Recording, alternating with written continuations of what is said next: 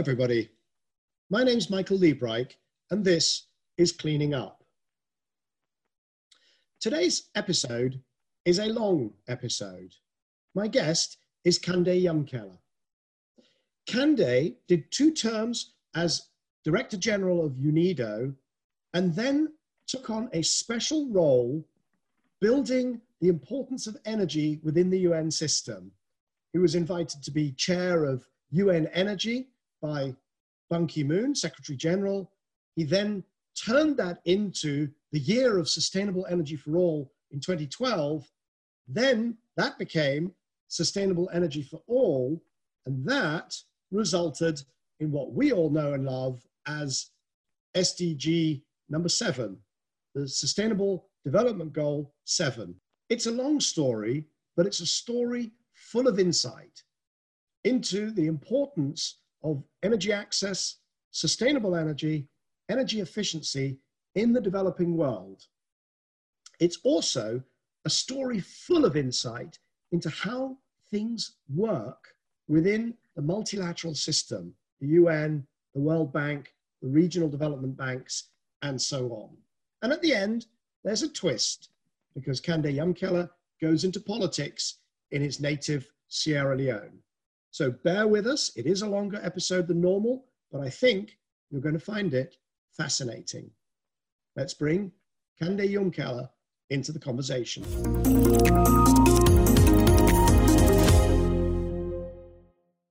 Kande, thank you so much for joining us here on Cleaning Up. It's great to see you. Thank you for having me on your show, and it's always wonderful to collaborate with you. Well, you're very kind. And in fact, we've been collaborating for I was trying to work it out. Um, it's, it's over a decade, maybe 12 or 13 years now, isn't that right? Yes, indeed.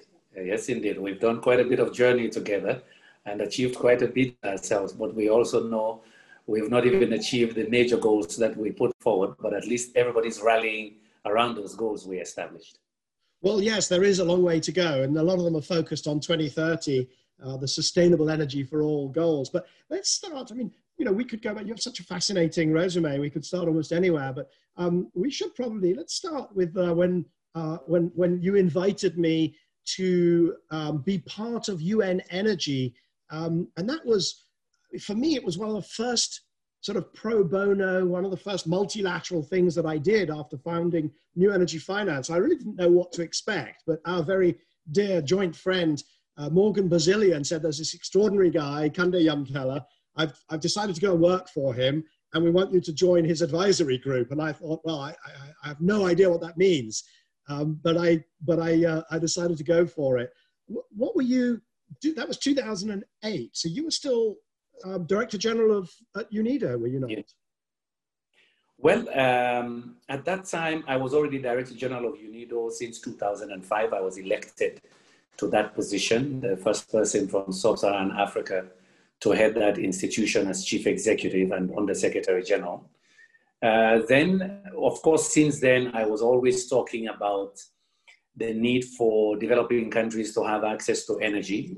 Kofi Annan was secretary general then, and we were all members of what we call the chief executives board.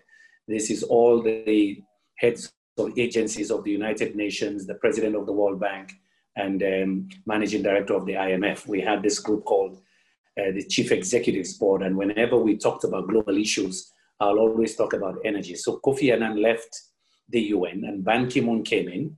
Ban Ki moon made climate change his top priority, and he had a recommendation in his table to revive a group called UN Energy or abolish it.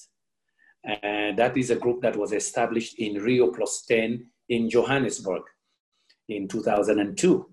So he had a recommendation to kill it or revise it. So some people advise him, they say, hey, there's a guy in, in the meetings that when Kofi Annan called chief executives meeting that always talked about energy. Why don't you ask him to head it? So they called me up. They were looking at several other things that I could do.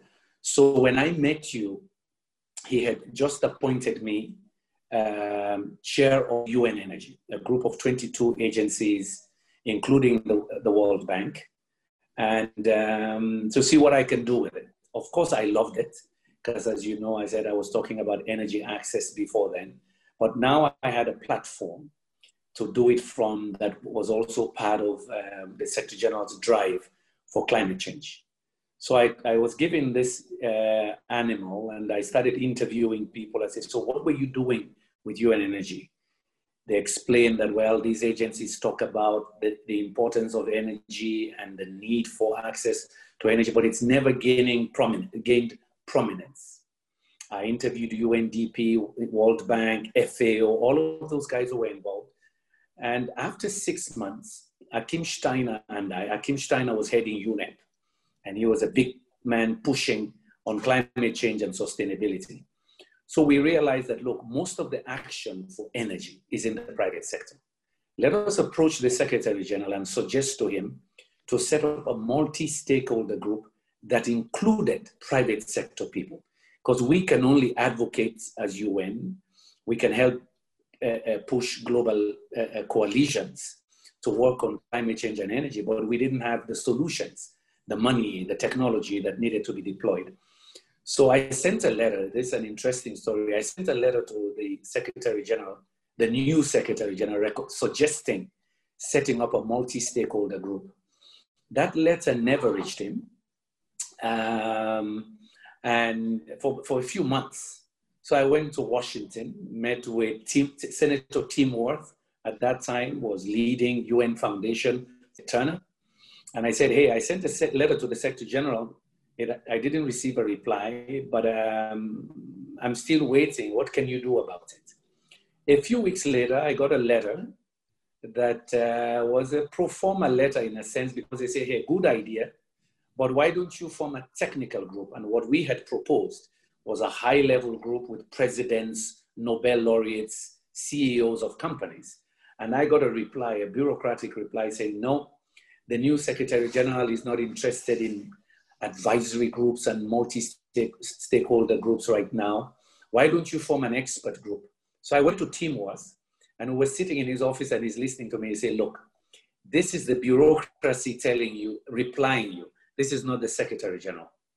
Cut a long story short, a week later, thanks to Tim, we got our appointment. Mm. And so Achim Steiner, myself, Jamal Saghir from the World Bank, we started strategizing. We have 15 minutes with this guy. How do we convince him what we want to do?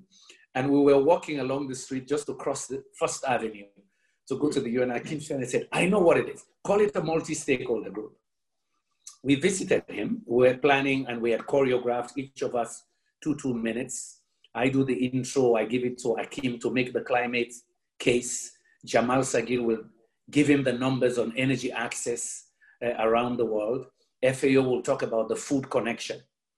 So we had our 10 minutes quickly. And to our surprise, the Secretary General says, let me tell you a story about living without energy after the Korean War. Instead of 15 minutes, we got about 45 minutes. And in the middle of it, it's about Mr. Mr. Keller. the way to deal with this is to have a multi-stakeholder group with private sector. right? Thank God. And some of the advisors who had replied to our letter were sitting there. And I said, well, Mr. Secretary General, I actually have a proposal, but I wasn't sure you'll, you'll want it. And if, if you give us 24 hours, we'll present you with terms of reference and so on. He said, why don't you bring it? He said, because you are right. I can't deal with climate change without dealing with energy. So I gave you a long story how from, a, from asked, from being asked to be head of a UN coordination group to moving then to get a multi-stakeholder group. And we had initially 17 people and some heavyweights. For example, Carlos Slim of Mexico at that time, he was the richest man in the world.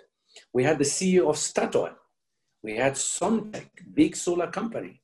I had Vattenfall, big power company, um, and so on. Um, so we, we selected it. You also agreed that, okay, I'll give you time. And lo and behold, we came up with a report just, have, uh, just before Copenhagen. And at that time, our interest was very narrow. How do we help Secretary General with regular briefings? so that he can have an energy narrative or story when he's talking about climate change. And to our surprise, because of the private sector guys in the group, they helped us realize how big the energy issue was, how it was the defining issue for climate change. So, uh, listening to Vattenfall, yourself, Carlos Slim, from his own vantage point, the digital economy, which was really his thing, telecommunications. Uh, the CEO of Statoil was very helpful. He introduced me to gas technology, flew me over Sleipner. At that time, one of the most leading, in fact, it was the most advanced oil platform in the world that had started doing carbon capture and storage. So, anyway, um, we had UN Energy. We created a report uh, called the Advisory Group on Energy and Climate Change, submitted the report, and then the Copenhagen negotiations failed. Right.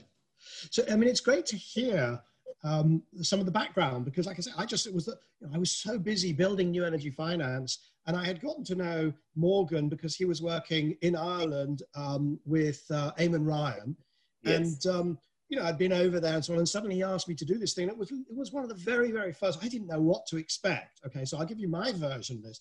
Is there something going on? The UN's getting all excited. I wasn't. I was not aware that you know. I thought that you had kind of spotted energy and then taken it and sort of banged down the doors about energy and so but it seems like there was a bit more luck involved or just the planets just aligned but anyway all i knew was that suddenly i was invited to go to mexico um, at, a meeting hosted by carlos slim the richest man in the world and i i jumped on a plane as one would. I turn up in mexico and literally I, I check into the hotel and there's a minibus that takes me to some office building and I'm ushered upstairs, zoomed upstairs, and I'm in a room that's just full of the most extraordinary artworks. Yeah. And when I say extraordinary, I mean Lucas yeah. Cranachs and Constables and yeah. Frida Kahlos and uh, uh, just, uh, you know, there was, I think there was um, Leonardo uh, or two. And, and this, it's just in this sort of like a conference room and we're having dinner and then a mariachi playing. And I'm like, this is not what I'm used to. Right? I don't know what's going on here. I like it, but I don't understand it. And do, uh, do you remember that dinner? I, I remember that dinner. I was not expecting it in that setting. I thought we were going to some hotel or restaurant. And Carlos took us to his main building. And you know, he had devoted some floors to some of his best collections that's and right. So he was because what he was doing, I think, was that was the collection that went off afterwards um, to the um, Soumaya Museum in, in yes, he was building uh, the museum. That was the collection. It was just in this office building. And I, there was a, a, a Pietà on the stairs, an incredible um, statue.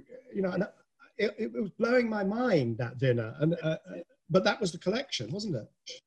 Yes, he hosted that meeting for us, and it was important. People like you and others, when they realized where that meeting was hosted, many people showed up. They said, if, if the richest man in the world is hosting a meeting on energy, it must be important to him. And I remember him telling me, he said, Mr. Yumkela, do you realize I turned down a meeting with my president and explained to him the reason is I'm hosting a meeting for the UN Secretary General. So he forgave me. But thanks to him, indeed, many of you came, and it was a defining meeting because then we were still struggling with the narrative. What would be the best narrative? Energy is so complex um, as it is, touches, as it touches everything in the world. Um, how do we narrow it down to, to, to um, a simplified narrative or narratives that politicians, diplomats would accept? And what would be the, yeah, go ahead. Yeah, and, and sorry, because part of the background here is, of course, that this was still in the um, Millennium Development Goals period when exactly. energy was really not on the radar screen and certainly no. not as a separate issue. Uh, in fact, exactly. it, it, was it was sort of the, the absent the absent millennium goal in a way, wasn't it? In, in fact, that's what we called it. We said this is the missing millennium development goal. Um, and you cannot achieve the most of the millennium development goals without dealing with energy. And so that was part of the struggle. We had experts uh, from different walks of life there and different institutions, academics, And as you know, everybody had their pet issue. So let me talk about the narrative and what I think we all achieved in, in, in Mexico and refined as we moved along was to narrow down to about three narratives. We needed a narrative that will make the big five in the UN, United States, UK, France, um, China, Russia, but also India, Brazil, and the developing countries come to the table. So we came up with a narrative of energy for development, energy for poverty reduction, meaning energy as, it, as an enabler of the Millennium Development Goals. You can't have hospitals running well. You can't have access to clean water. You can't fight poverty without access to energy. So we had to come up with that storyline, that narrative. The second one was we were already being told by some, oh, you're not serious. You want to deal with energy, it has to be only renewables. In fact, now that you're talking about energy access, it seems as if you want more coal fired plants and more pollution in the world. Therefore, we needed a narrative that will appeal to the climate change environment group. And so, in the first narrative, we said energy for all, meaning access for all. So, some people very cleverly, diplomats, and all say, well, why don't you have add sustainable energy for all? Ah, that was appealing to the climate change people because it was about renewables and energy efficiency. And we could show the immediate co-benefit with climate. The third one was you.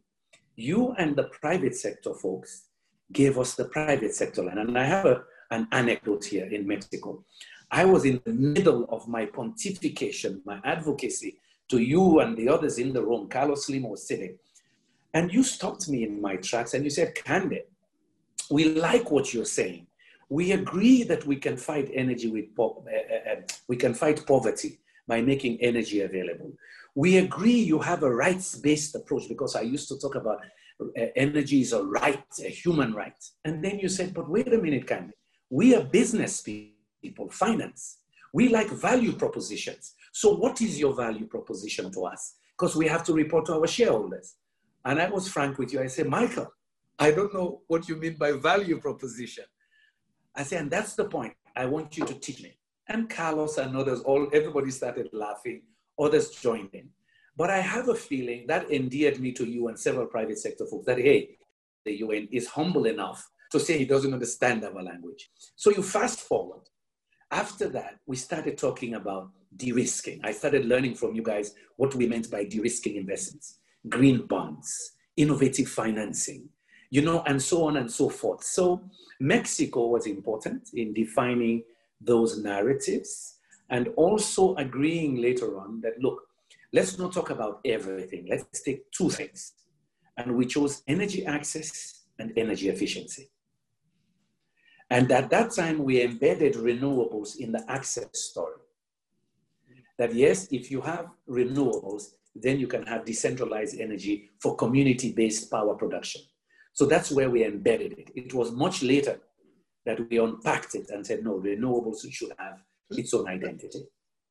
That's right, because eventually there were those three targets, which was it was about renewables, it was about efficiency, and it was about all. The emphasis on that all.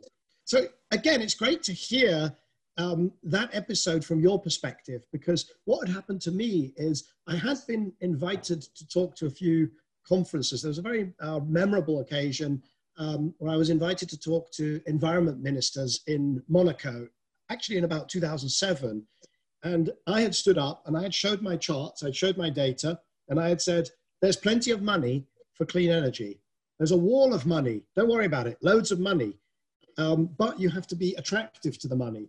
And I thought this was a perfectly acceptable contribution. And I then went from the stage, there were some breakouts and some workshops.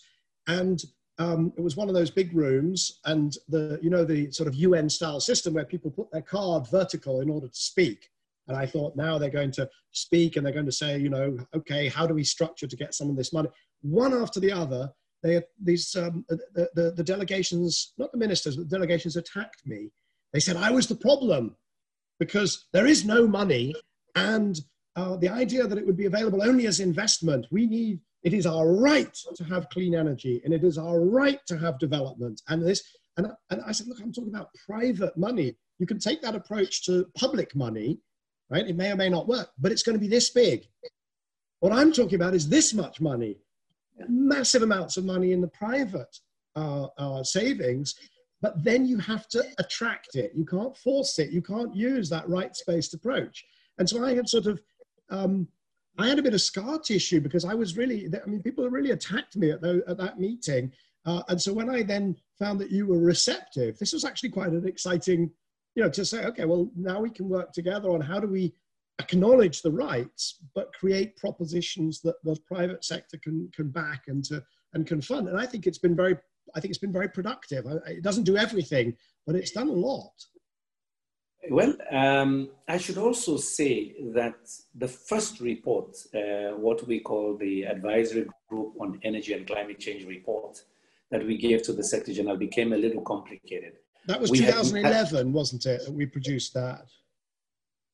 That no, the second report is what we did in 2011. Oh, okay. The, so the that report was about 2009. 2009. Now, okay, right. Again, Why was it controversial? I missed all of this. Yes, we had collected so many good ideas. I mean, we also had Sultan Al Jaber. At that time, he was CEO of Masdar, the yep. new city that they were going to build that will be zero emission city. He was also there. He hosted meetings for me in the UAE in Abu Dhabi. And at one point in New York, it was the CEO of Statoil, Helge Lund. I give Helge him a lot of credit. Yep we were sitting together, and then he asked me a question lunchtime. And remember, he was CEO of what the second biggest gas uh, supplier to Europe, but he will give time. Carlos Slim will give time also by, by, uh, by video to be in our meetings. So Helge Lund asked me the question, so Kande, with all these many ideas, how are you going to put this together in a small report? And you've said it should not exceed 15 pages, but energy is so complicated. And I said, oh yeah, I'll get some guys to sit with us. They've been making notes. He said, Can, let me tell you, call in Accenture. I said, oh, really? Sorry, uh, um, it's not Accenture. It was um, this group Jeremy Oppenheimer was heading. Um, McKinsey. McKinsey. McKinsey. Yeah, he said, call in McKinsey and they know how to put ideas together in simple sound bites and they can help you get a report ready in three weeks, which is all you have left to give a report to the Secretary General. And Jamal from the World Bank was next to me and he said, but they're very expensive. So they gave me the contacts. And indeed, we called Jer- uh, McKinsey. They handed me over to Jeremy Oppenheimer. And Jeremy listened to me say, hey, this would be a very good opportunity because all of us want energy to be prominent. So, cut a long story short, we worked out a good deal. He gave me some a huge discount because it was UN. And he came to the final meeting in Abu Dhabi. And I was really amazed. I had Senator Tim Wirth. I had all these CEOs there, about 17 of us. Carlos was on video. And I saw the, the uh, McKinsey team, four of them. They facilitated that session for me, picked out the good ideas we had, picked up our reports, and indeed, in three weeks, we had a narrowed down report, met in Vienna. I hosted them two, three days with Morgan Bazilian. My team joined them, and we came out with a simple report that went to the Secretary General. Now, then Copenhagen failed, and some ambassadors went to Ban Ki moon in January before Davos. They said, We know you don't feel good. We didn't get this big deal we were expecting from Copenhagen. But guess what? You have some very good recommendations from a report that was given to you by that energy group you set up. Because strictly speaking, our work was finished. So right. they told him, go back and take that report. There are some very good recommendations. You can take action on those while we build the momentum for you for the next climate summit. So several weeks later, Secretary General went to Davos, came back, and I got a call from New York. Mr. Keller, the Secretary General and his team have looked at the report you gave him several months ago. Um, they want you to expand the advisory group. We've just had a good initiative on every woman, every child, a big advisory group that has been very successful. We want to use this model, and now we need 40 to 50 people in the advisory group. And of course, I said to them, Are you crazy? They said, No. We want to take more action on energy. Pleasant surprise. So we started putting names together, and that's the big advisory group that you played such a big role in because then now I, I had some degrees of freedom. I could balance it out to bring in 15 private sector because I had 40 to 50 that I could choose from. So you remember Sam Moody Stuart, which Shell at that time.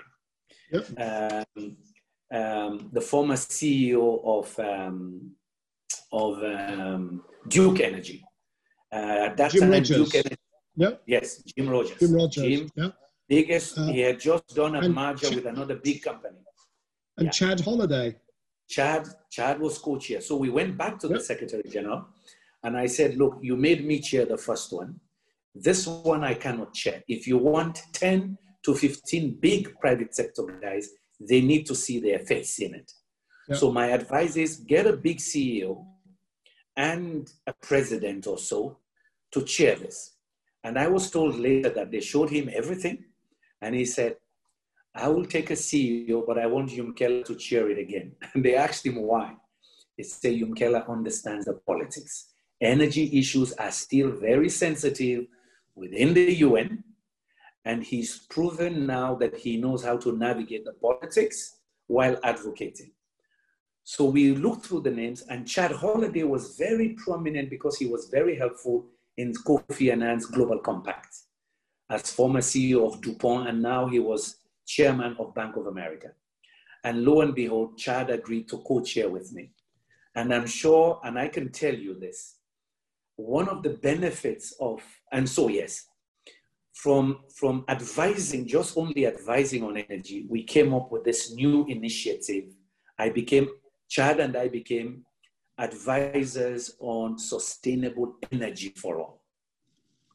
So we formed the advisory group on sustainable energy forum. and we were very clear with what we wanted. We wanted a sustainable development goal on energy. We wanted to go to Rio plus 20 in Brazil, make big impacts more than any other group. And uh, so that more CEOs, we wanted to bring in the digital companies, utilities, we wanted to play big. And um, thirdly, to bring in civil society. And so that's where the UN Foundation was very instrumental with Ted Turner and others, giving us that support from their side.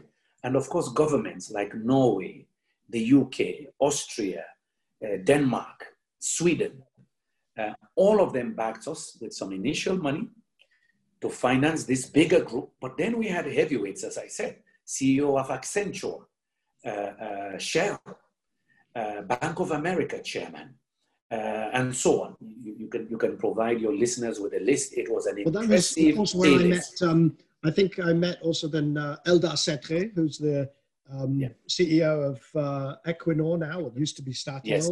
There was Yes. um, John Kerry, I think, was in your group. John Kerry was in the. By the way, that's another story. I was asked. The, sec, the, the Secretary of State of the United States normally does not serve on external advisory groups. We want to know, Mr. Yumkela, how come our Secretary of the State agreed to serve on this one? That was a tip I got from a friend of his. They said John Kerry is new Secretary of State, but his heart is in climate. If you approach him because of this Ban Ki-moon, he might say yes. And you know, he set up a good team for us. Um, and they would brief him. He'll send back his comments through his team. So it was an A-list and several ministers from Europe, from Africa as well. Um, we put in some From Brazil, index- you had the Petrobras Brazil. C- CEO Petrobras. CEO, and uh, we had the president of the Brazilian Development Bank, all the development bank presidents, African Development Bank, Asian Development Bank. So again, and me and and and Michael Liebreich from little tiny New Energy Finance, well, but had been sold to Bloomberg, of course. yes, at that time you had sold off to Bloomberg. But here is what, and that group was important because we also did something well. We made Ban Ki-moon the chair and the president of World Bank the co-chair, which means we combined the convening power of the UN and convening power of the World Bank because you and some others have told me nothing happens without finance ministers. Even the UK or Germany, if they make commitments to solve climate change or solve global poverty, they have to go back to the exchequer, to the finance ministry and say, do we have money for the country to fulfill its pledge? So I have been advised by a number of you to say, look, if you want finance ministers from developing countries and the advanced countries, you got to get the World Bank in.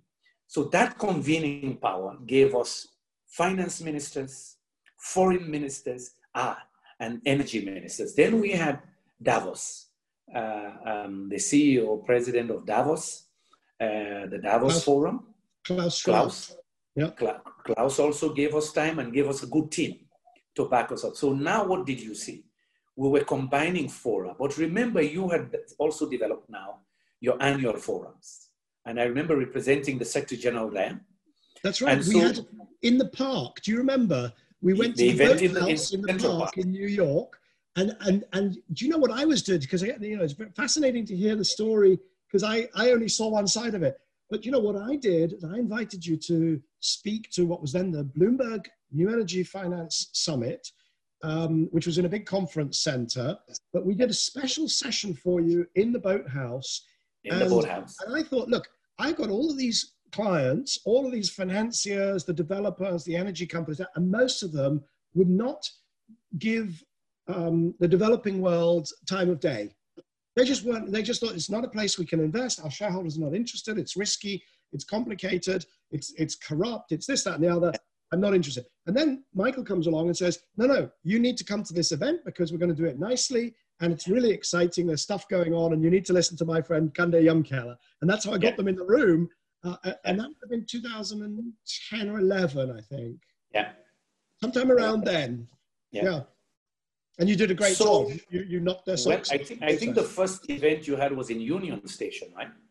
And then we moved That's to right. Central. That's right. The Grand, yes, the, the, Union Station, that would have been early 2010. And then the yes. park would have been 2011 when we really yeah. gave you your own yeah. event and, and, we moderated it and everything. Exactly, exactly. And then you, so sustainable energy for all, we leveraged the, the convening power of you, Accenture, Davos for the private sector.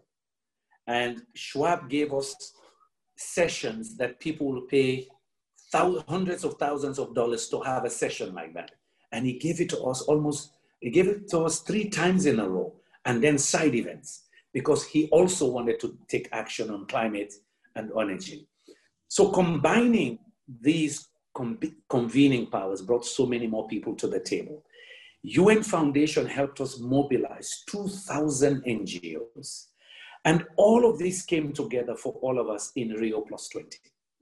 So we went to Rio Plus 20 as one of the most well organized groups for Rio Plus 20. And we were the first group already in 2012 that defined three clear targets universal access, doubling the share of renewables, and also doubling, uh, doubling the annual rate of improvement of energy efficiency. It was after that Rio event. Okay, but just let me let me just stop you there. You have to explain. I think for our, for our audience, uh, yeah. whether they're watching on YouTube or listening on uh, on podcasts, Rio Plus Twenty. That was 2012. That's the 20th anniversary of the original Rio Summit. Yes. And also, it's three years before the end of the Millennium Development Goals and the exactly. beginning of the next round. So I think, yeah. you know, I, am sort of aware as an outsider at this point that things are getting really political within the UN. There's everything yes. going on. Uh, yeah. There's jockeying for positions within the agencies. There's jockeying for positions within the sustainable development. The Millennium Development Goals nobody cared about because they didn't. They you know when they first came in, they nobody knew that they would become a really big organizing principle. But by 2015, the Sustainable Development Goals it became an absolute um, it became very contested space, didn't it? And that's what you yeah. in, inserted yourself into. So you're looking at now, by, by 2012, we had three years into everything we had done. And this does not include the many lunches and uh, briefings we had to do in New York to educate the, the diplomats there on the narratives. And I got so much support from various embassies. And then we had to deal with the politics.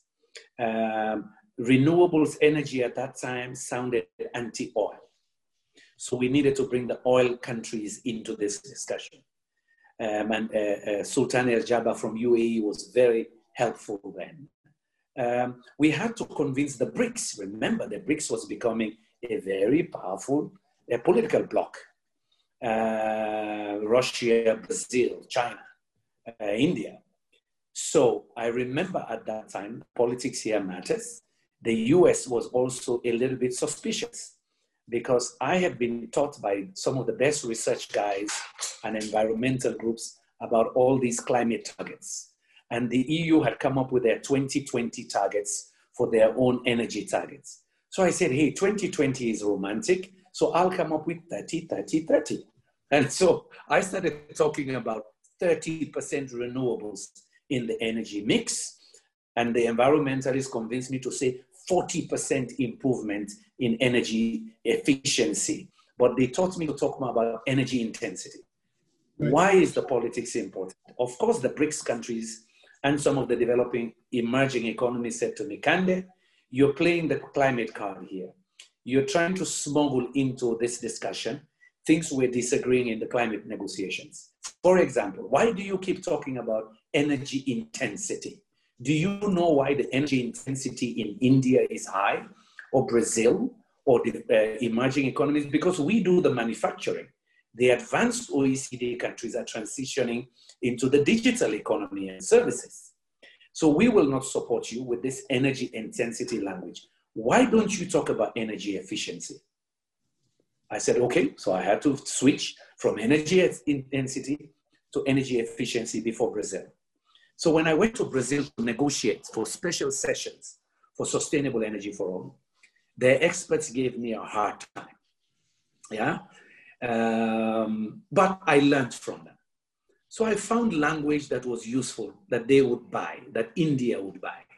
Did, did you have to um, deal with the coal um, issue? Because I remember around that time, um, there was a, there were a lot of powerful people, and actually Jam, uh, Jamal Saghir was one of them, saying the developing world has every right and even a responsibility to its people to build huge coal-fired power stations. Of course, we now know South Africa, you know, this Medupi power station has been a catastrophe for South Africa and for its energy, you know, the economics of its energy system.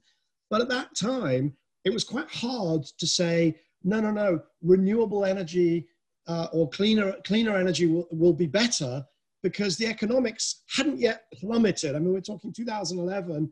It was still pretty expensive. You know, now we all know, well, it was obvious that, you know, wind, solar, and batteries, et cetera, et cetera, is much easier to position. But at the time, there was quite a pushback, was there not? How did you deal big, with that? Big pushback. Um, fortunately, I also had Eskom in the advisory group. So I had the, all of the players on the table the Brazilians, the South Africans, the Chinese, the Russians, uh, Saudi Arabia, oil, oil groups, and we could see the backlash everywhere. Even me, African ministers, and others saying, What are you talking about, Kande? Some of us have coal in the Southern Africa region. Why should we not use it? And the economics was not right. So that's why the narrative of energy for development was important. Yeah. And then the narrative, but hey, you can do decentralized energy for community based development. And energy efficiency is good for you because we also had numbers that developing countries, some of them were losing 30, 40% in transmission. So you put all this together. We went to Rio. We decided then to make sure that our politics was right for Rio. So I give you an example. I was asked to give a contribution to the negotiators for the Rio outcome document. I sat with the UN colleagues. We came up with a paragraph. All we wanted was a paragraph in the outcome document so that we can make the case for a goal for energy. We gave them a paragraph. When they started negotiating, the paragraph became three pages, but the three pages were brackets. And in the UN negotiation, when we put anything in bracket, it means we don't agree on it. And most of the bracket was what green energy should not be, because we were making a mistake. We were talking about green energy not renewables. And everybody was suspicious. They say, wait a minute, you developed on coal. You industrialize on coal. Yeah. What do you mean by green energy that is not tested? So, and you can see the brackets. What green energy cannot be. What sustainable energy cannot be. And it became three pages. I was discouraged. But two of my lead ambassadors who backed me in, in New York, who knew the game, and they were the best knowledgeable in energy, they pulled, called me aside. They say, look, don't feel bad. The fact is you have their attention. They say whenever we're negotiating energy, everybody shows up. They say for you, that's a plus already because in the past, energy was a, a deal breaker because it always came down to the geopolitics of oil and gas. They say for the first time, we have people continuously coming to the sessions. They say the more they add what it is not, the more they want to be there because they didn't want somebody smuggling something. So by the time we got to Rio, everybody wanted to talk about energy, which was not easy before, but they would not agree on the clear language, but they agreed on the access language. Hmm. So after Rio, so we succeeded, but the good news was the private sector came there. And every, most of the big private sector players wanted to be part of the energy events. And the Brazilians, God bless their soul, the Minister of Energy of Brazil, Petrobras and these guys, they organized the events for me like you've never seen and had TV, the media. Meanwhile, we had 2,000 NGOs backing an energy initiative, because, and they were mainly social sector NGOs, telling me what energy meant for delivering uh, uh, food security, explain to people what energy meant for health, for community health service care delivery. So we came to Rio, and after the whole event, when they were adding up pledges, the energy sector had over 50 billion pledges. And Helen Clark, who was part of our group, she was head of uh, UNDP at that time, but also former Prime Minister of New Zealand. She said one of the most successful set of events were the energy events because the companies came, you know, big time. They wanted to make the case for energy efficiency. Some of those that were already improving their supply chains. I mean, uh, um, so we, at the end of that, this part is interesting. I was asked by Chad Holliday and Tim Wirth, they pulled me aside the last day. They said, Kande, what do you plan doing going forward? I said, oh, my job is finished. I was doing two jobs. I was running UNIDO and I was running this energy show for three years. It's killing because every two weeks I was in a plane going somewhere. So thank God, here's your report. You guys, your team and Accenture and others that helped me with what we call high impact initiatives. We had our second I remember that was my idea. The high that was your idea. Remember there were so many initiatives, those, and I said we got to exactly. get some structure here in Abu Dhabi. You, you, you came up with that, and some of those spun off to companies and other activities. Accelerator, private sector guys gave me language of accelerators for energy efficiency in buildings. Uh, um, so um, they pulled me aside. I said, my job is finished. Now I can have a normal life. They said, no, we want you to do something. I said, what is that? Why don't you leave UNIDO and now leave this full time? They said, look, we have been around the block many times. We have seen something happen in Rio that we never saw before. Remember, Hillary Clinton came to our special event and pledged 2 billion for the US. The Prime Minister of Denmark was there. I mean, presidents came to our show. Everybody wanted to make a statement somewhere inside events on energy. So these two guys pulled me aside to say, look, we want to convert this to an initiative. We're going to talk to the Secretary General to take this momentum and all these great ideas you have from the private sector on accelerators, high impact programs, give it full time. Right. And so, so that's, and then that's the genesis of sustainable energy for sustainable all energy as an initiative, as, an, an actual organization with a budget, etc. Exactly. And right. in Rio, in a dinner organized again uh, on behalf of um, Mrs. Brundtland, as you know, the former uh, uh, head of state of Norway. She's called Br- the mother Br- of sustainability. Yes.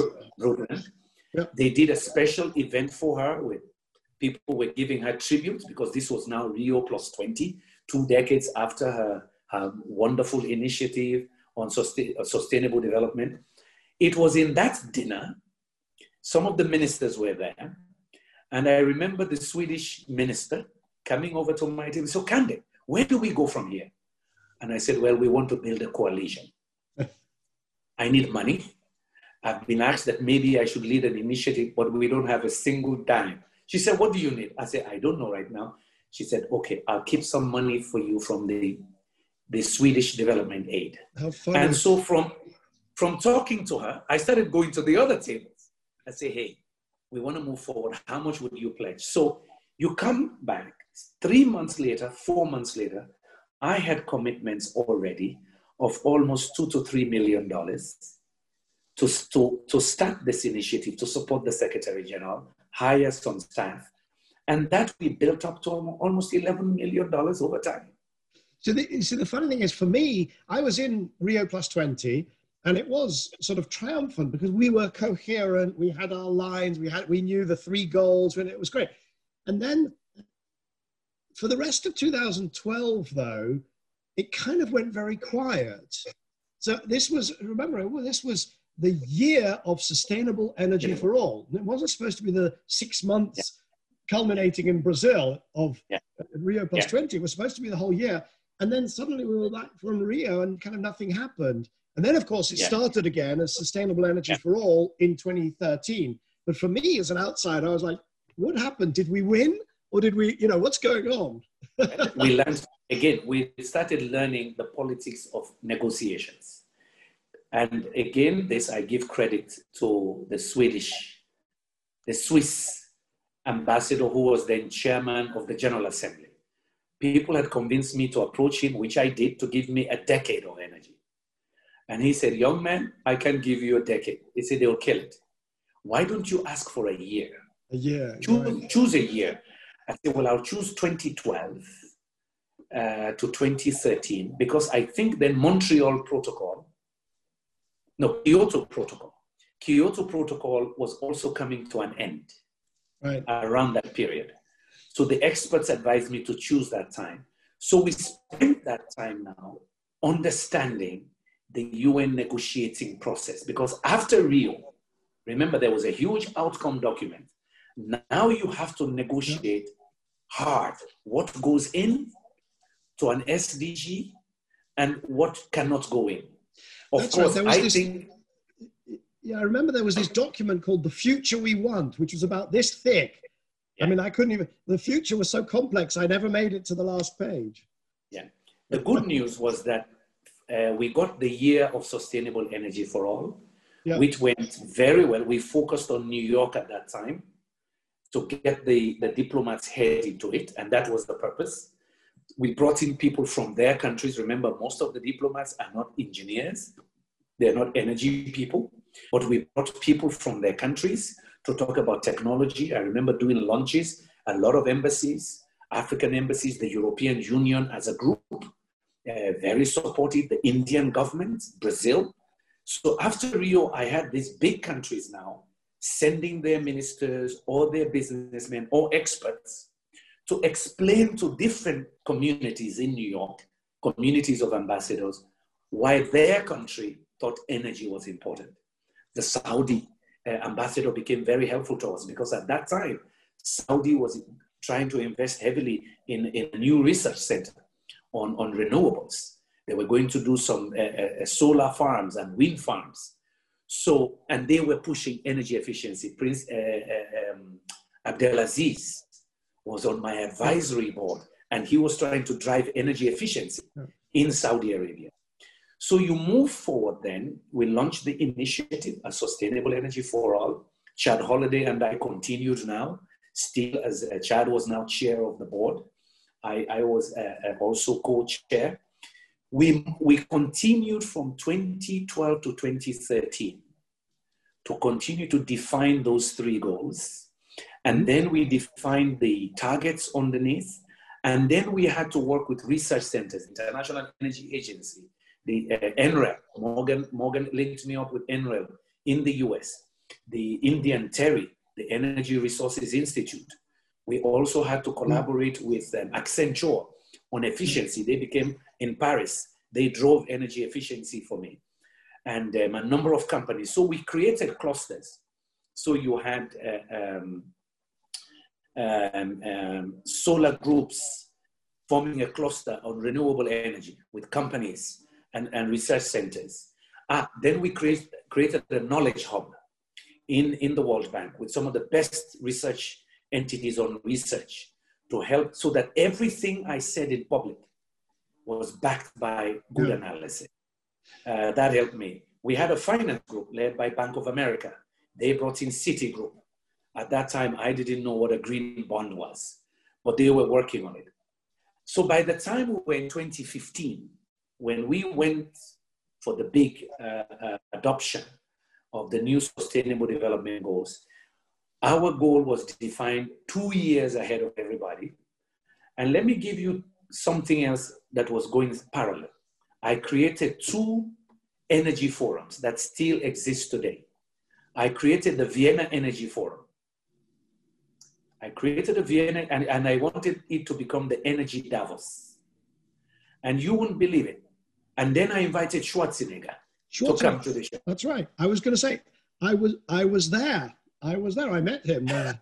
Uh, I brought Schwarzenegger to the show. Now, the Vienna Energy Forum became the knowledge hub in a sense because everybody came, 2,000 people.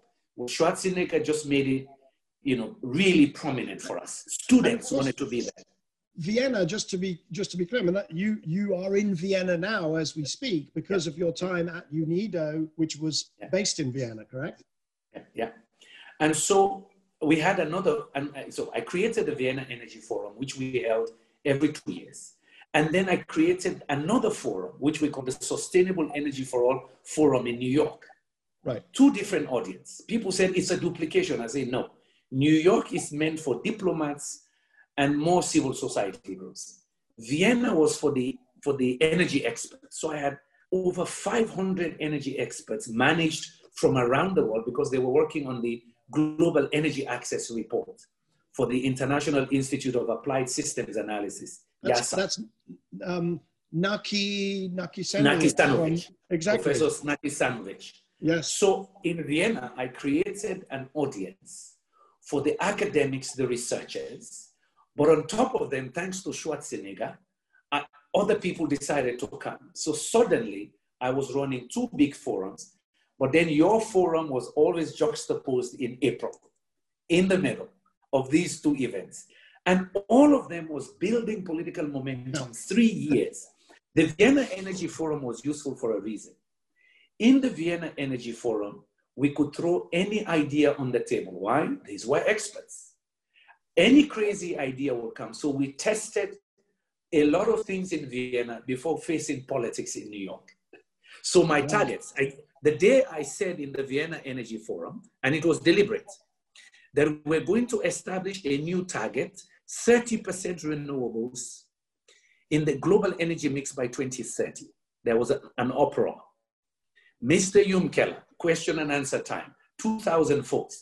Where did you get that number from? How did you arrive at that number? I said, well, I'm a politician. I am a global advocate. I'm telling you that I believe it's doable, and some experts from about three, four institutions have told me that that pathway is possible. You prove me wrong. Of course, they tolerated me. Everybody knew me then. And the debate started amongst the experts. Some saying it was doable. The NGO saying that is cowardly, it's not enough. Um, in fact, I had a petition in my hand from Friends of the Earth and 25 NGOs telling me the targets I was beginning to advocate for were too mod- modest. I was not ambitious enough. Now, here's the joke 30% became realistic because the COP, uh, uh, uh, UNFCCC came with scenarios that were 45% and 70%. Suddenly, Yumkella did not look stupid anymore. 30% seemed feasible. But I give you an, a US story about those numbers. Again, I say, said all of this was learning. I was called into State Department. I'll not name who called me there. And I was very nervous wondering why they wanted to see me. These were negotiators for UN, for the UN, United States in the COP. And they put me down. Mr. Yumkella, we want to help you.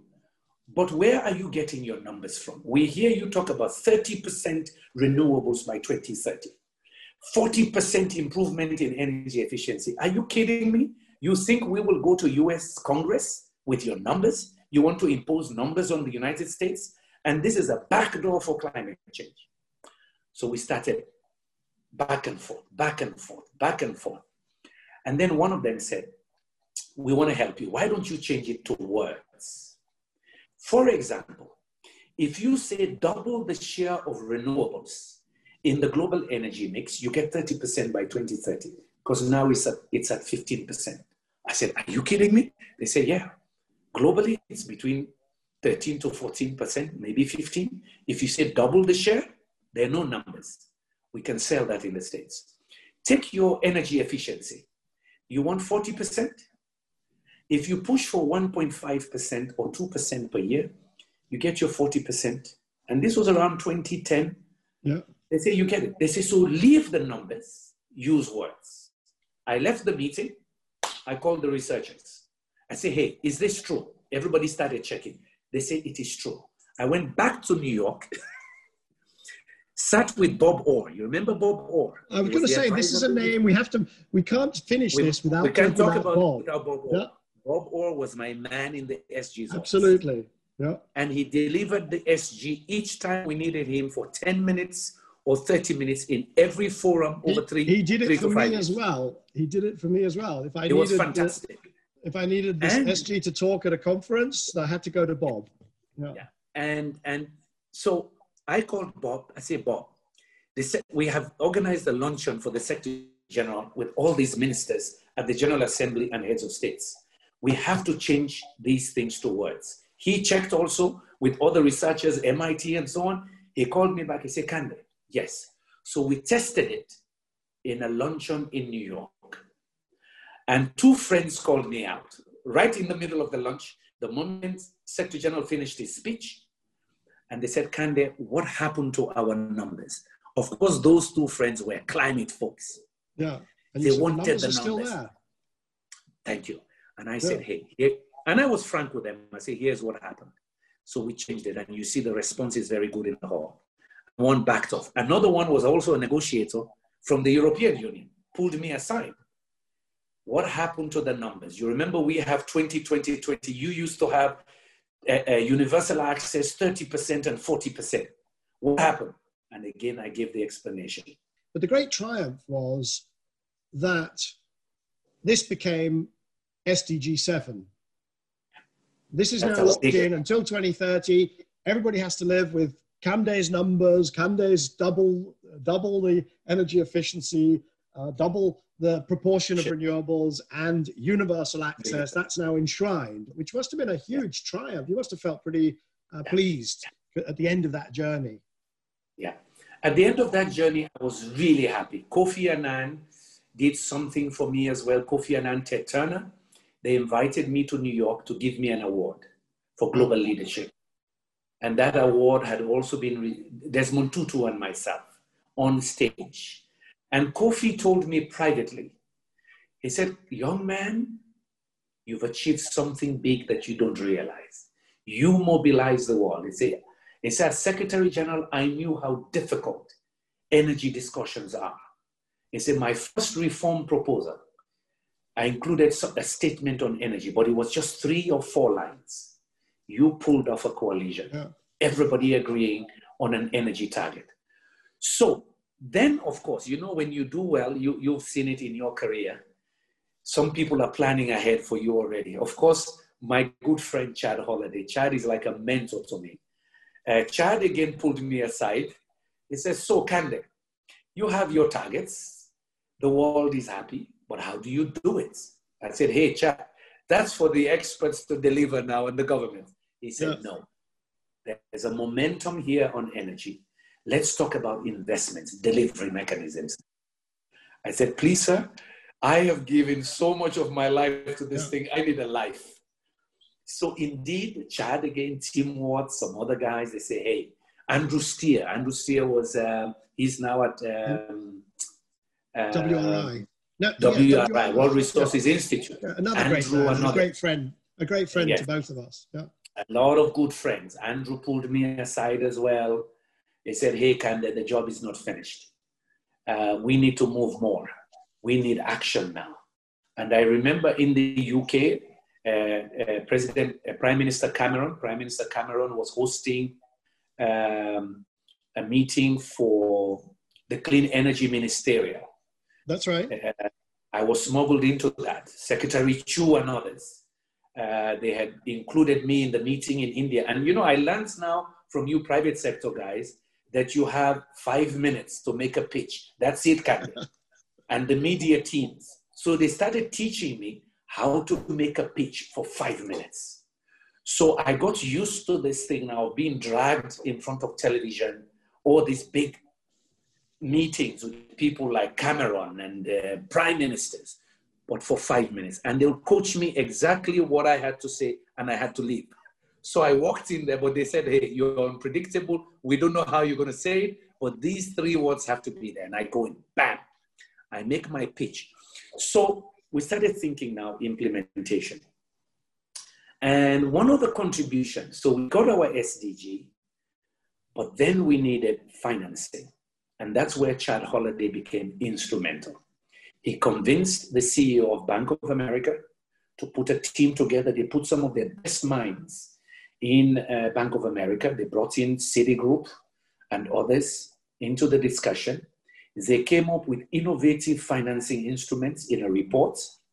They believed in the report so much that when I did an event in New York, the CEO came there himself. He said, We believe in what we've recommended and we're putting a billion dollars on the table. And then another friend, Commissioner Piebalgs of the European Commission. We, we achieved so much with Piebalgs and uh, uh, President Barroso. I was in Brussels so often Piebalgs then moved, made, convinced the EU to have energy as their third pillar in their development program. And EU put about two to three billion euros in support to countries, developing countries that would prioritize energy, of course, including renewables, because some of these countries did not have the basic policy document. So they had money now for technical assistance. They had money uh, Barroso put 400 million euros in EIB that countries could have access to if they had investment plans. So World Bank, I mean, you saw the development banks, African, all of them putting monies in to the development programs, the UK and uh, Denmark, Austria, all of these guys. Um, I have to give credit to the president of Austria, President Fischer, Fischer gave me every support you can imagine. Um, once I hosted presidents here in the Vienna Energy Forum, and by sheer coincidence, they were all center left presidents from Chile and uh, Spain. He hosted them in the Hofburg. And when I did events in New York, how, even if he was busy, President Fischer will give me 30 minutes. He'll come to the event even in the evening. And of course, here they use their diplomatic channels. So we move from getting the targets to getting delivery, which means monies into various organizations. ESMAP, the donors increase their funding for ESMAP. I also have to give credit to the Moroccans. The Moroccans had started big initiatives on desert uh, concentrated was solar. Africa, is, was Power Africa uh, in the US? Was that part of it? That pa- Power, pa- Power Africa came later. Came later, okay. Power, Power Africa came later, but yes, they were willing to talk to us. But Hillary Clinton and Mrs. Clinton, we have to give her credit. She launched the initiative on clean cooking uh, right. for us at that time. And I was on stage with them at the Clinton Global Initiative. By the way, that was another forum that uh, influenced me because I watched an interview. Bill Clinton was asked, How come 10 years after he had left the presidency, every year he successfully hosted heads of states and his initiative, and of course, uh, billionaires came there to pledge. He said something which made me develop the, the New York Forum. He said, Look, we already have a ready made audience. They come to the, the UN anyway. What I have done is give them another event where they can come and have action on critical global challenges.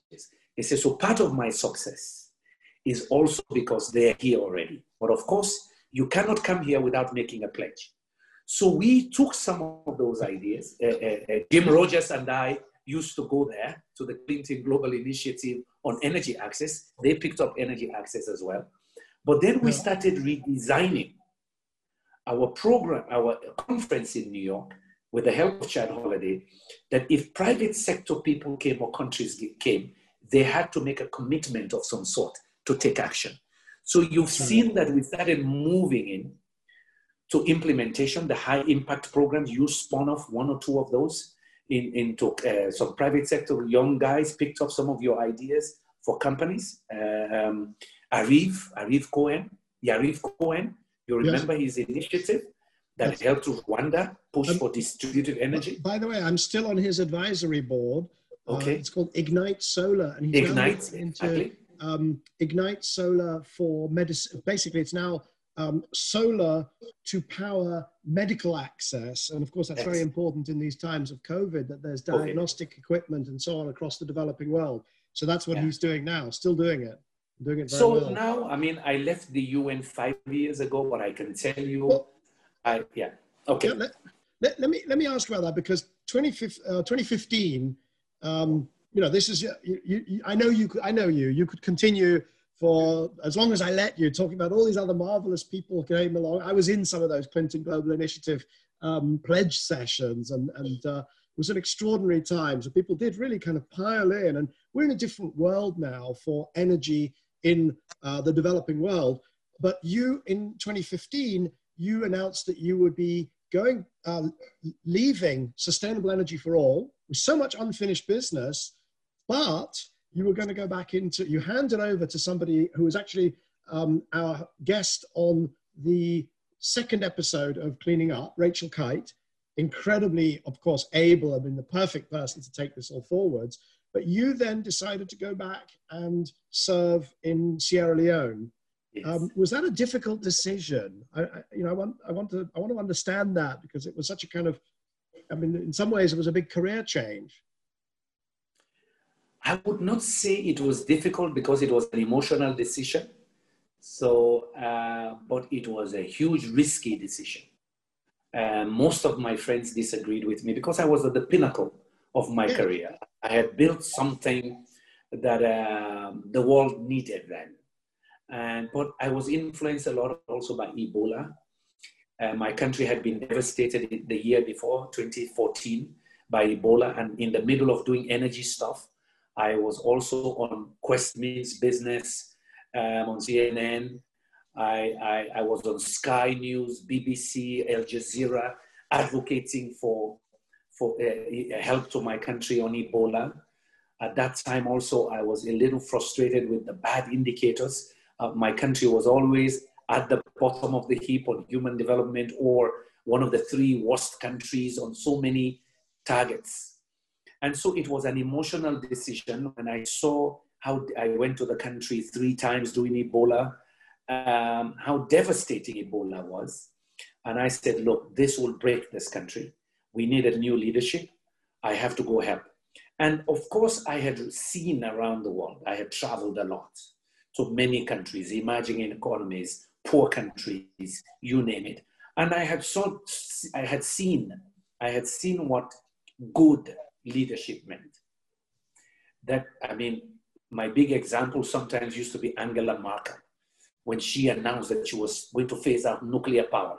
And then I used to go to uh, Klaus Töpfer's uh, uh, uh, sessions in, in Potsdam.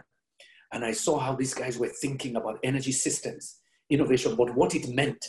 I was once invited to the Bundestag, and Klaus invited me there. And I saw how they were thinking and how that decision by uh, Angela Merkel fed into universities, introducing courses on energy economics uh, and energy systems. I saw what was happening there in research, in innovation. But then I remembered stories in the US about Sputnik, uh, how Sputnik had influenced science and technology in the States uh, because of that challenge. Of course, then I had been with Vestas, some of the energy companies. I see them projecting scenarios for 10, 20 years. And I said, that's where leadership comes in. good leadership at the strategic level, building the right teams and setting a vision. So that motivated me to want to go home. But then also, I had been to Rwanda, I had been to Cambodia, countries that had war, war worse than the civil war we had. And I saw how they had transformed at that time already, 2015. I had Pascal Lamy, who was head of WTO, and I had hosted a meeting years before in, in Cambodia. And at that year, Cambodia became self-sufficient in rice production. And I said, wait a minute, this is the country of Pol Pot, destroyed. But look how they've built themselves up in 10 years with factories to make Nike boots and so on. And they were moving into energy as well. So first of all, it was indignation at what was wrong with the country, but then the message of hope and possibilities and innovation that I had seen in the energy space. And thirdly, disruption. At that time, there was a lot of talk by you and others about disruptive technologies.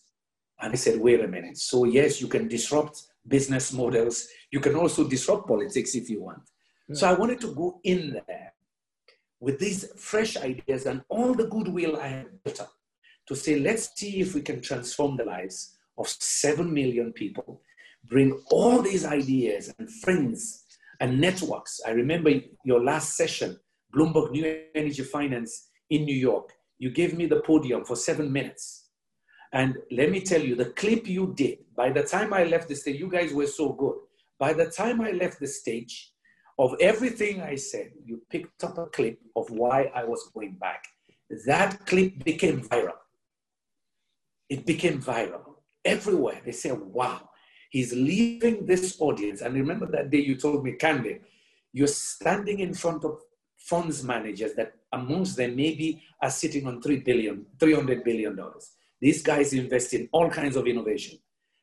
Tell them why you're going home, but tell them what the work you've done already and the challenges ahead.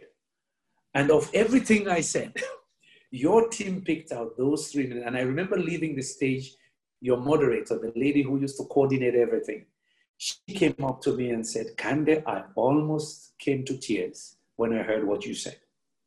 Lo and behold, bam, that clip came out. So I went home. Very difficult transition because I was greeted rough. I immediately saw the rough nature of real politics. I've been there now five years, no regrets. I am convinced my country needs new ideas. We need to be part of the 21st century when you see the problems we have and how archaic our institution, institutions are, you realize how much enlightenment is required. But also now, let me tell you, the advantage for my work in energy. Now I live in ground zero. Electrification rate in my country is less than 15%. Okay? My constituency I represent is one of the poorest in terms of energy access, but also one of the poorest in terms of development in the country. Some of the worst uh, social indicators, one of the highest maternal mortality rates. In fact, I think the second or third highest maternal mortality rate in the country with the highest maternal mortality rate. And so you can see all of that high teenage pregnancy. But every month, I have to be in my constituency. And they got their first mini grid a year ago. Can you remember that yes. I have a little bit of, uh, although I've never been to Sierra Leone, I have a little bit of an insight into this because of the project that I did um, three years ago, actually, yes. um, with my wife and with a, a bunch yes. of friends in yeah. Bo Government Hospital, where yes, I saw a tweet late at night from an Irish doctor, um, Dr. Niall Conroy, whom I believe you've met since uh, or certainly sp- spoken to. Um, yes. And and he tweeted and said that there was a power cut and three babies died, and yes. this is unacceptable in yes. in, a, in a modern world. And, and it hit me. I was going to some posh dinner with the yeah. um, the Taoiseach yeah. of Ireland and yeah. so on, and I just thought that is unacceptable. And we went and we built a solar and battery system, and we had all sorts of problems doing it. I mean, it was a tough, tough, tough project to manage. Uh, but I did get some insight, and I've seen the videos of how just how transformational, really quite modest interventions uh, Yes. can be. And we are in an era where the, the, the, the, you know, the, the plus side is that we can accelerate and move very quickly. Um, but, but it's, it's not trivial by any means. It's not trivial. And today, my advocacy is even better grounded. Because why? I am in the ground zero of what energy poverty means and how it touches everything. Uh, second, I, am with the real people. Yeah. Uh, second, I'm in the legislature. So You, I'm in you're a member of parliament. and a party I'm a member of parliament. And Yeah. people thought I was crazy. I said, well, everything has to go to parliaments. In, in developing countries, in developed countries, you need legislation to back policy, uh, to give confidence to um, investors. Just that for the for, for the for the audience, just to, to to remind them or to let them know because they may not know, you went back to stand in the in 2016, 15, 16 to stand in the presidential elections in 2018. yes, Um, did very well for a new party and a new player, Yeah. but didn't become president. And so yes, you took on the role, though you took up your place as a member of parliament, which is where you are today, right? yes. I ran for president. I lost woefully.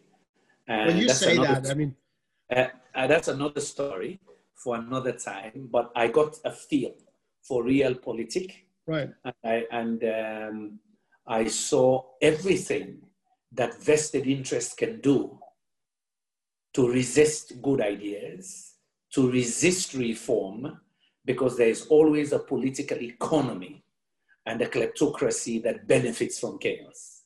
Yeah, and I don't care how good your ideas are uh, if it's ideas about reforming systems, bringing in more transparency, accountability, um, longevity of public policy, everything I learned in, in, in, in, on investments uh, uh, in my two de- decades of work on energy and seeing how other countries moved forward with change and institutional reforms.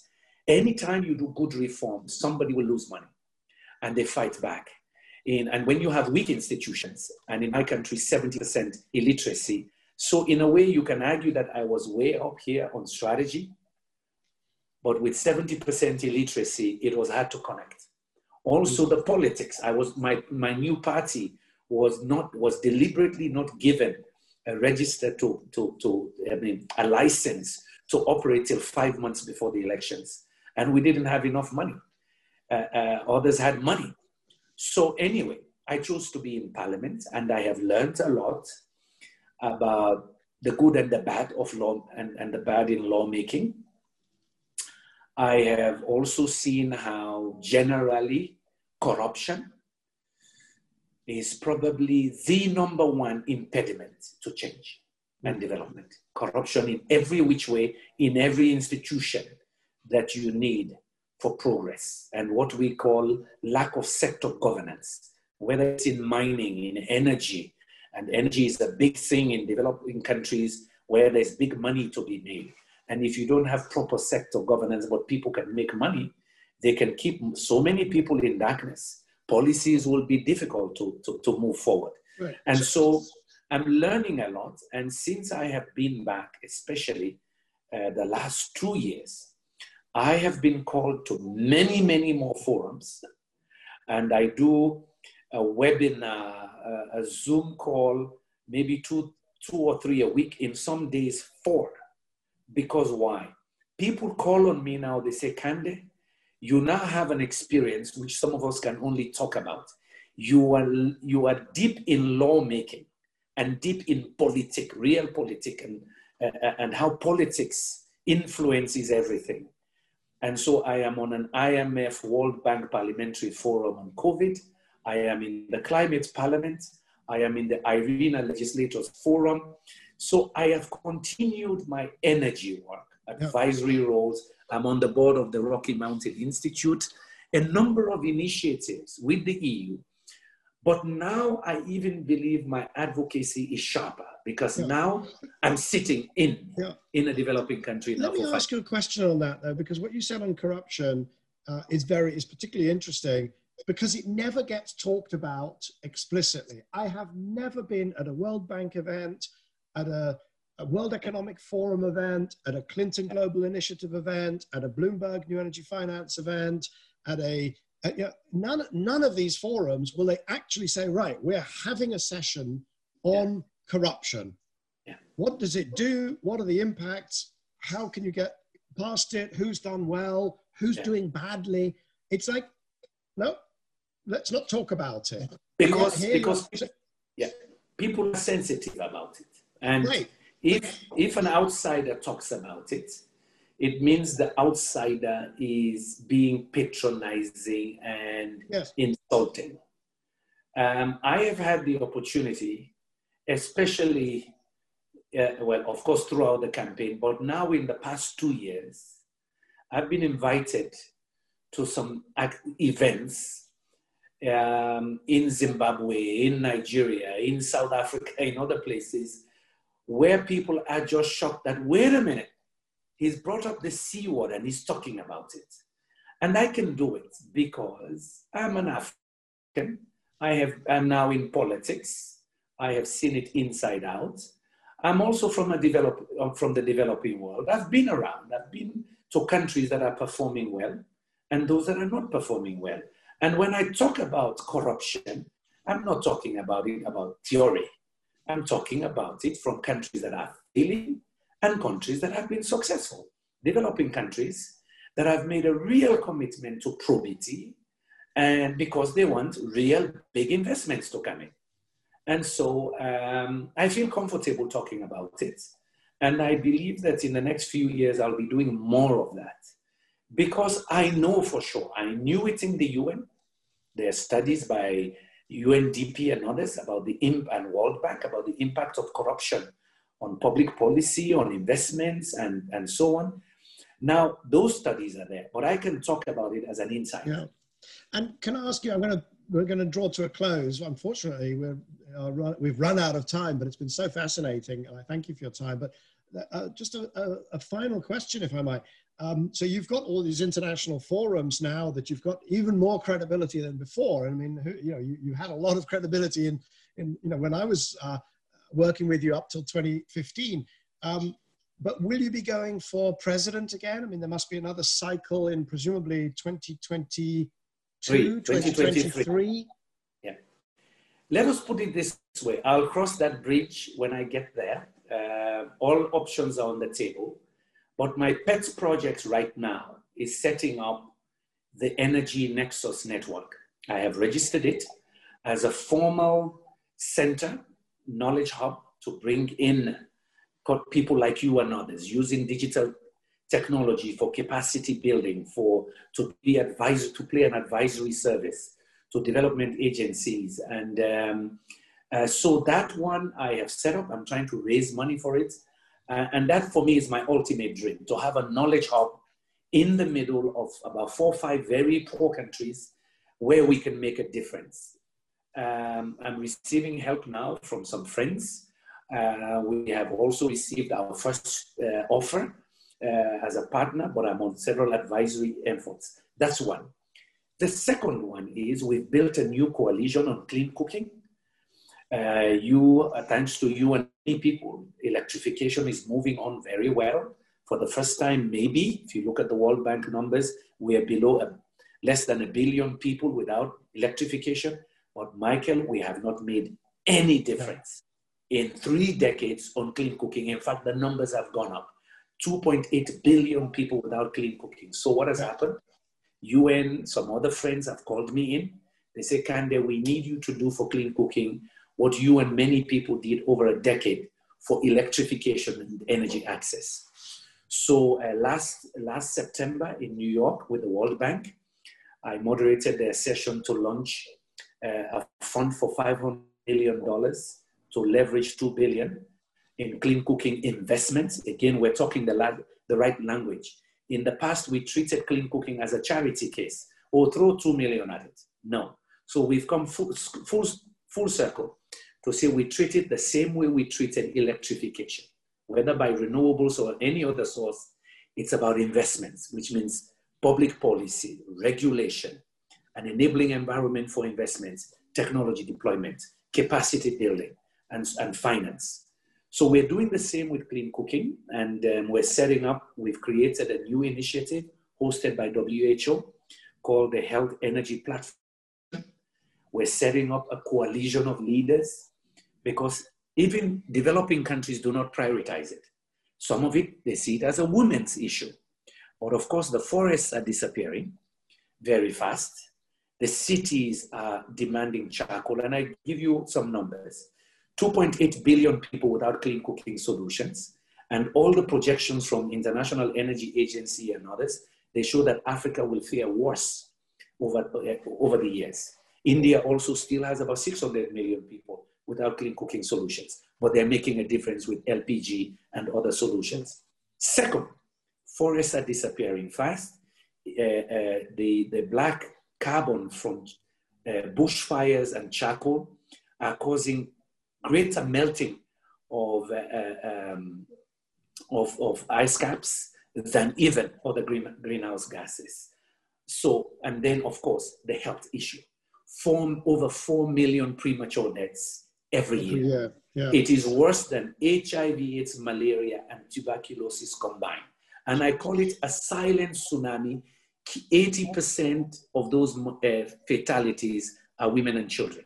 Yeah, yeah, and yeah. I told you I'm in ground zero. In Africa, sub Saharan Africa, no food processing takes place without heat. And it is the women yeah. who farm, come back, and do the processing along the value chain, and they're inhaling these fuels, killing them 24 7. You know, Kande, I remember 2016 um, at the, there was the Africa Utility Forum they gave you a Lifetime Achievement Award, um, and you gave a keynote, and you got up and you gave this amazing speech about how this and that and the other, and it was all unacceptable. Yes. And, and it made me brave because I've echoed, I've channeled your outrage at some of these statistics and some of these ongoing um, blights on, on, on human health. Uh, I've tried to do my best to represent um, you know, to channel you and to also, uh, although I come from the other end of the world and I have a, I'm sitting here in a lovely uh, place in London, uh, to say that this ongoing problem, clean cooking, lack of electrification, it is unacceptable that it is that it continues today. Uh, so I, I learned at your knee, I learned from you, I've learned enormous amount um, from my involvement in um, the precursors to Sustainable Energy for All, from the year of Sustainable Energy for All, from then the organization, from you personally, and also from this session here tonight. So, uh, with that, I'd really like to thank you um, for everything that you've done for others and also uh, for me in this space, and hopefully here uh, this evening for our audience. Thank you very, very much, Kande. Thank you for having me. I'm very grateful. And we continue to collaborate because the job is not finished yet. Uh, ah, yes, and I will put the um, uh, I'll put the website for the Energy Nexus network uh, into the notes for the YouTube channel and the podcast. So that anybody who's interested, uh, you can see what a powerhouse of energy uh, Kande is, and if you want to get involved, uh, whether it's with a donation or with, I know Kande, he'll accept whatever help you could whatever. possibly offer to him, uh, and you'll be able to do that through the show notes for this episode of Cleaning Up. Kande, thank you very, very much. Thank you so much. Very grateful.